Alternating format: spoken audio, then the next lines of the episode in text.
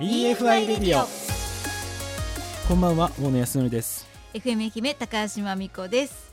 EFI レディオえーこの番組はですねフードテックまた食の未来についていろんな角度から考えていく番組、えー今日が3回目となります。さあ今日のゲストは？はい、えー、株式会社クリエ代表取締役社長の出口智子さんです。この後すぐ登場です。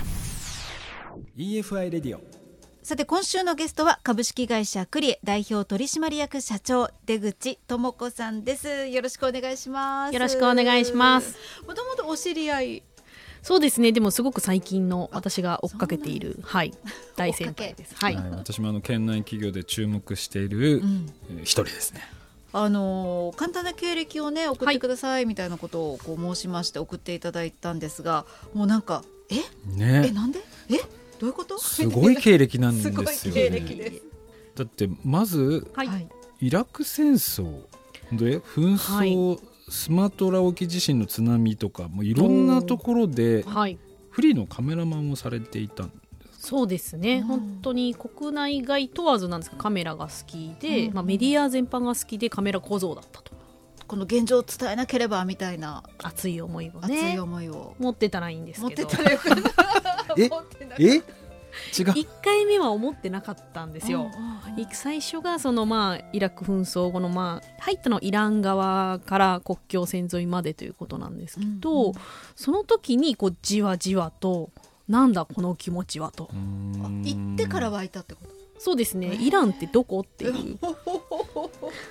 えその行くきっかけになっはいた出来事はやっぱあったんですか、あの先輩にうん。絶対ケチだったはずの先輩に焼肉行こうって言われて、おかしいなと。おやおやと。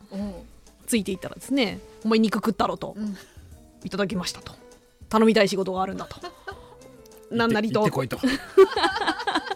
わかりましたとはい、だから全然そのイラン、イラク、まあ、当時アフガニスタンとか、あのニュースには出てましたけど、まあ、イラクではないって聞いたので、イラン側からだったっていうのがオチですけど、まあ、安全だよみたいなことだったのでそんなになんていうんですかね覚悟を決めて行ったわけではなかったんですよ。実際どうでしたか？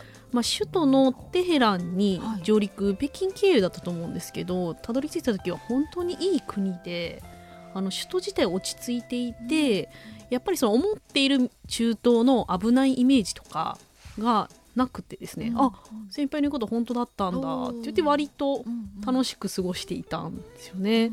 はい、ただそこからやっぱりちょっと中に入っていくと地雷で手足を失った方とかまあ、野戦病院とかが郊外に出てきて、まあ、それを撮影してくれって言われて撮影をしていくうちにもともとバラエティのカメラマンをすることが多かったので、ぬるぬる相撲とかを撮うってーんはい、この何を撮ったらいいのかにちょっと我に返っちゃった瞬間があって、まあ、特にまあ言い方は難しいんですけど地雷とか、まあ、ロケット砲とかで、えー、と手足を負傷する方って、まあ、絵にしやすいかったんですよね。なのでそんなに技術がなくてもこう撮り続けられてたんですけど、たどり着いた先がちょっとついてきてほしいって言われて最終的にこの国境沿いまで行った時に毒ガス攻撃を受けた町だったのでこれに関しては目に見えないものだったのでこう何を取ればいいのか何を映せばいいのかが非常に考えさせられた本当はこう取ることを考えてただけなんですけど、やっぱりこう戦争っていうものの悲惨さとかをだんだんこう染み入ってきてですね興味が湧いてしまったと。でそんなね、えー経歴からまあライブコマース事業を展開される、まあ、会社を起業されるんですけれどもはい。なんでライブコマースに参入されたんですか、そうですね。起業した時はイベント会社で、うん。あのポップにカニ祭りとか、はい、キャラクターショースイーツイベントとかをやってたんですよね、2019年12月に起業だったので本当この年明けてすぐコロナでイベントが全般中止になってなるほど。倒産の危機ですもん本当ですね。イベント軒並みなくなっ軒並みなくなって経費だけ出てっていうところでもうどうしようもなくなったんですよね。でその時にやっぱまずは売り上げを増やすって難しいので、うん。経費を抑えようっていう選択をするんですけど、それで私のふるさとの愛媛に18年も本当18年ぶりなのでうん。浦島太郎ですか、うん。帰って、まあ、手持ち無沙汰だしあんまりうろうろもできなかったので一、人 YouTube を。はいしていたというのが、まあ、映像を使って地域から発信できるっていうと当時は YouTube だったので、まあ、それを一人やってました。どんな YouTube を？はい。あのやっぱ旅番組に憧れてたので、うん。リュック1個背負ってまず宇和島とか決めて、うん。そこに3日間なんか面白いこと起きないかなって言ってうん。3日間うろうろする、へー。はい。もう決め打ちじゃなくてもとにかく街を歩こうみたいな。街を歩こうっていうところでした。で広告回らないかなと思って回らないわけでそれで結構23週間うろうろしてたんですけど、うん。そこからどうしてたどり着いたんですか、ライブコマースに。そうですよね。いやお金なくなってきたなと思ってどうしようかな、うん。うん。YouTube の広告回らないから収入ないなと思ってた時に、うちの取締役がいるんですけど、うん。彼はアパレルのあの中国でアパレルの会社をやっていて、同じくコロナで苦しんでたんですけどそのライブコマースの盛り上がりっていうのをこう中国で見てた。ねえすごかったんですよライブコマース、うん中国のね勢いはね半端なかったですよね。はい言ってました。私も結局その中国では見れなかったんですけど、こう移動を伴わない販売みたいなところうん。ですごく盛り上がったので、その横ふっと見ると、ね、社長うちが私が南予でうん。マダイとかをさばいてみたりするうん YouTube をやってたもんだから全然再生回数も伸びてないし、じゃあもう物を売った方が収入になるの早いんじゃないの？っっていうことでまあそうだねっていう本当に気軽な気持ちで。初回放送は25分遅れた上に8人しか見てなかった。うーんすごい。もうなんかその時点で俺だったら心が折れそうな感じなんですけどどうしてその心折れずにはい。やり続けてここまでの規模にこう作られたんですか、運が良かったですね。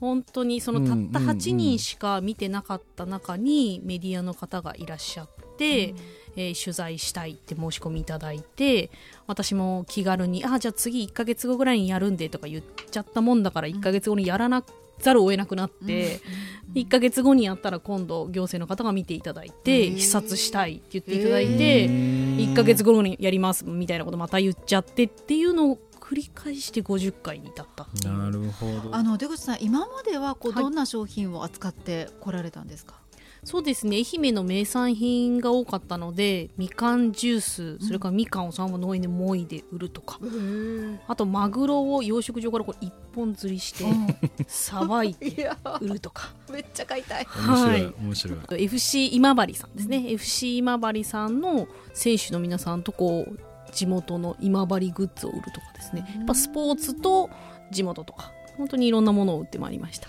私はタイを買いました。あそうなんですね。へえタイ一郎君というブランドマダイですね、きっと。美味しいですよね。11月2022年の11月には、はい。YouTube と YouTuber とコラボした真珠ライブコマースで売上250万円達成と、うん。嬉しかったですね。ねなかなかの金額な気がしますけど、うん。そう言っていただけると嬉しいですね、こはい。ういう成功事例があるライブコマースって、はい。数が結構少ないんじゃないかなっていう気はするんですよね。だからその中ではすごい成功をこう収めてきてい。る、あれかなと思うんですけどさっきねこういうね、成功してる方とかにお話しするとね、うん。みんな言うのが、い。いや運が良かっただけなんですうんとかって皆さんおっしゃるんですけど私から言わせるとですねこの運はうん。やっぱ自分で引き寄せてるんですよね、多分おそらくそれがいやなんとなくやってるんですだったらおそらく県もそうだし、うん。その周りに協力してくれる人ってやっぱり分かるんだよ。わかります話してると。わかります。うーはい。んで多分そのおそらく出口さんの中でいろんな方とかにお会いしてこの人たちをと例えば何か助けてあげたいだとか、この課題を私が何かできることがないのかっていうのは多分おそらく心の中にあって、うん。うん。おそらくその思いとかが多分伝わったんじゃないかなっていう気が。そう言っていただけると嬉しいです。はい。本当小さなことの積み重ねでしたしうん。まだ成功事例がないライブコマースってほとんどの人がまだ聞いたことがなかったものなので、まず難しかったなと思うのは地元の理解を得ることが。はい。やっぱり難しかった。なるほど。こういうことやりたいんだけど、はい。っていうとそんなにみたいな反応。はい。はい。嫌だえっとどういう反応だったんですか？恥ずかしいとかそういうことですか？うーんやっぱり売り方ってもう何十年もその方たちはその売り方でやってこられているわけでうん。結局その紹介する YouTuber が勝手にやるとかまではいいんですけど、うん。ライブコマースで実際に売れてしまうので、その時にまあ例えば黒猫さんの発送ルートから外れたりとか、あー。お客様は1匹はいらないから半身で買いたいとか、正直そういったことってまあ嫌だなっていう方もねうん。迷惑だなっていう方もやっぱり一定数いらっしゃるうんルート以外のことをやりたくないってことははい。本当コロナがなかったらこんなになってないかもしれないです。あの地元の方の理解を得られなかったかも。うんお家はこれで長年やってるんだからもうん。う余計なことはいいんだみたいな。そうですね。私も実際こう旗から見てるとなんでだよ頑張ろうよと思うけど実際に一緒に行けす養殖場に行ってどれだけ大変かっていうのを実際体験すると、まあ、そりゃそうだよなって、ううんん作ることで精一杯だよなって思っちゃううん。のでとはいえ新しい売り方しましょうよ。一緒にチャレンジをしてください。お願いしますっていうのに2年かかった。という感じです。はい、や今行くと全然反応違いますか？あの全然違います。出ていただくだけで大変だったのので1個2個売らせていただくだけで最初は大変だったのでその売り上げを上げるためには個数も必要です。数も必要なので、それだけ確保していただく。売れないかもしれないそうなんですよ。あのこの本当クリエっていうその会社のすごいなと思うのは、そのやっぱりこの地元の人たちをこうどう巻き込んでいくっていうのが本当にまず一つすごく大事なところで、まあ、そういったところにこう入り込んで着実にその、えー信頼を勝ち得たっていうところ。でそれプラスやっぱりあの売り上げを上げる？結局ライブコマースの最終ゴールって何かっていうと物を売らないとその次に進んでいかないのでまあいろいろ多分おそらく試行錯誤がね相当あった上で多分そこにたどり着いたのかなと思うんですけど、やっぱこういった小さい成功の積み重ねっていうのがまあすごく大事だったんじゃないかなっていうのを思いますね。嬉しいです。やっと1個売り上げを作れたので私の中では仮説検証がやっと1回できたのであなるほど。やっぱり間違ってなかったんだって思えたことがすごく大きかったです。そこの部分ちょっとお聞きしたいんですけどはい、どこがはい。こう間違ってなかった、どこがこう、はい。きっとこうだろうなと思われてた今までやっぱり愛媛県側にいると作る方とか売る方に視点が行きがちで売り手側の事情で販売するものを決めたり販売する方法を決めたりっていう計算方式だったんですけど、当たり前のことながらやっぱり買う人を先にあの決めてそこから愛媛の商品をマッチングしていくっていう感覚に近いのかなと。それが今まで言うのは簡単だけどやっぱりできてなかったなっていうのをずっと苦しかったんですよね。でもいろんな事情があってできなかった、どうやったらそういう方程式をあの実践できるのかがすごく今回良かったなと実際できてしかもそれがちゃんと結果が出て、はいでこの仮説検証がまあ、えーできてですね、はい。えー今後はどういうふうにこのはい。クレという会社を成長させていこうとお考えですか、あそうですね。まずはデジタル今愛媛ツアーなんですけどこれをデジタル四国ツアーというですねおもう少し規模を。規模大きくなってる。大きくしたいなと。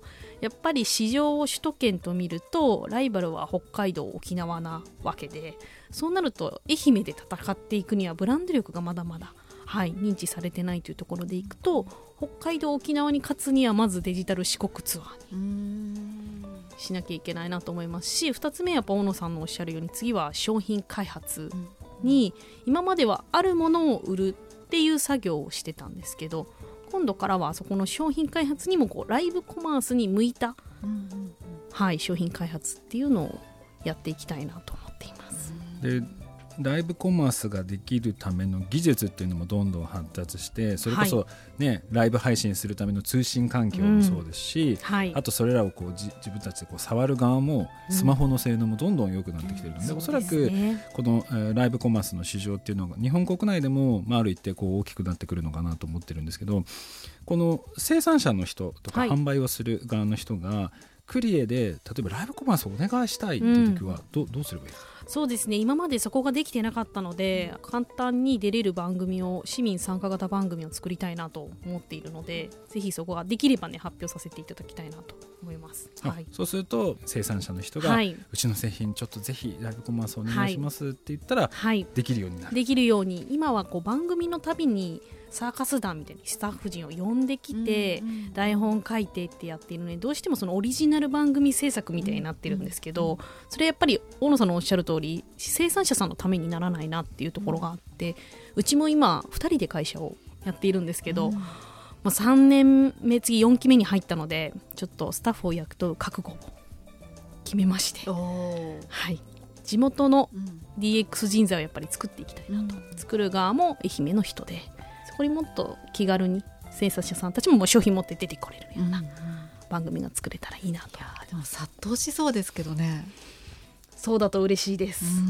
スタジオを作りたいので。そうであの生産者さんもやっぱりこういう新しい売り方、うん、あのまあ、ライブコマース以外もたくさんいろんなものあるので、うん、ぜひねあの、怖がらずに一回チャレンジ、多分していただくのがいいのかなと。で今までのような売り方がそのまま通じるかというとひょっとしたら来年また新しいものが何かが起きるかもしれない、うん、この3年後何かが起きるかもしれないのでやっぱり新しいその何かがダメになった時もその次にこういう売り方とかっていうのも常にちょっと意識しながら、うん、多分これからビジネスをしていくとさらにこう市場を増やせる可能性があるのかなと思うのでぜひちょっとそういったところもですね、うん、皆さん検討していただきつつクリアにぜひご連絡いただければなと思います。ありがとうございます。いやすごい方にまた出会ってしまいました。今後の出口さんの活躍非常に楽しみです、楽しみですね。10年後とかどんなになってるんだろう。そう言っていただけると嬉しいです。はい。ねまた番組にも遊びに来てください、はい、ありがとうございます、今週のゲスト株式会社クリエ代表取締役社長出口智子さんでした。ありがとうございました。ありがとうございました。ありがとうございました。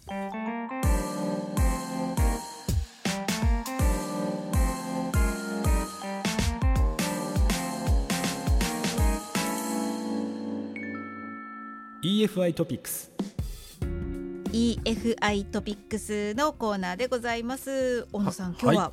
えー、世界中のねこの食にまつわる、はい、情報を発信するコーナーですが、うん、今日はですね、うん、一番最初の時もちらっと言ったんですけど、ソフトバンクの話なんですけれども、はい、ちょっとソフトバンク。ねイメージ全くなくないですか？と食食へえまあ、全く結びつかない。実はものすごく多分国内ではトップだと思います。これだけやっている企業さん。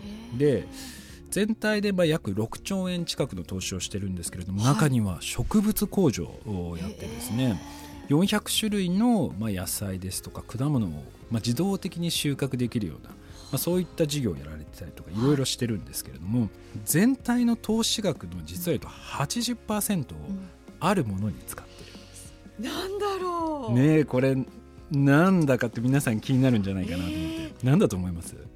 えー、っとねお肉？はあそうですよねそうですよね。違うなこれ。違います。あの実は言うと、はい、さっきもちょっと出たんですけど、はい、物流ですとか物の要は小売りの領域とかその新しいものの流れのものに対するもので全体で80%も投資をしてるんですね、はい、さっきの6兆円のうちの8割をラストワンマイルを解消するための技術だとか、自動運転の技術だとか小売り。もう今スーパーもやってるの知ってます？そうこれ皆さん知らないんです知らなかったもう今20店舗でこれからあともうちょっとで200店舗に増えてヤフーマートっていう実は言うとあのコンビニ型の、はい、まあ、ストアみたいなのを作っていたりとかですね。今まではコンビニに行って物を買うスーパーに行って物を買うっていう流れがおそらく数年後多分変わるんじゃないかなと思ってます。で実際中国でも起きてるんですが、はい、中国ではもうスーパーは、えっと、物を買うところではなく見本市ですスマホで買うのが基本前提で、はい、もうレジがないとかスーパーに。そこで物を見て要は宣伝広告の場所みたいな。実際に物を見る場所そうです。で届けるのはもう基本的にデリバリーの業者の人が家まで送ってくれるみたいな。でそれもですね各社本当にいろいろな進んでて、はい、ニューヨークとか、あのー、中国とか大体10分とかですねボタンもうアプリでピッピッて注文したら、10分後に自宅に届くみたいな。そういう世界になってきてるんですよ、ね、すごい、まあ、そこでもう実物を見ながら注文してお家帰ったらもうほぼ同時ぐらいに届いてる。そうなんです。なのでやっぱり物の買い方っていうのが本当に変わってきてて、うん。もう海外では今その逆転するっていう現象が今まではまあスーパーにね卸してさえいればうん。よかったのが、その流れが完全に変わってきてるのででやっぱり新しいその販売の仕方こういうのはもういろいろこう怖がらずにぜひチャレンジしていただきたいなと思ってまして、それだけその IT 系企業が何十億ちなみに80%って言ったのはこれアマゾンもテンセントもみんな同じなんですよ。えー。8割みんなそこに投じてるんです。だからもう何兆円っていうお金がそこに流れてるので我々が今まで知らなかったようなものの流れが今起きようとしているのでぜひですねそういったところをちょっと意識していただきながらあの新しいことにもぜひ果敢にチャレンジしていただければなと思います。なんか10年後はちょっとガラッと変わってるかもしれないですね。と思います。我々の子供世代ですね。何？スーパーって物を買うとこなのってお言ってるかもしれない。スーパーで物買ってたの？持って帰ってたの？自分でなんてね。そんな時代になるかもしれない。すぐそこですね、はい。えー以上今週の EFI トピックスのコーナーでした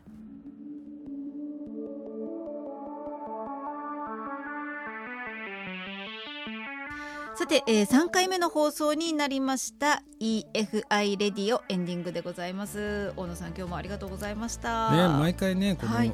ゲストの方が来られて、うん。新しい発見があるしその世界でね今どういったことが起きてるのか、こういったところもですね多分知るとうん。また明日からどうするのか、まあ、この中長期的にどういう戦略をすればいいのかっていうのも何かヒントになるんじゃないかなと思ってますので。ね。でこういったゲストの方毎回いろいろお呼びしてですね、はい情報発信をこれからも強化していきたいなと思ってます。はい、ぜひ聞いてください。もう目から鱗が落ちまくっております、私。ということで、今週も高橋真美子と、EFI レディオ大野康則でした。また来週。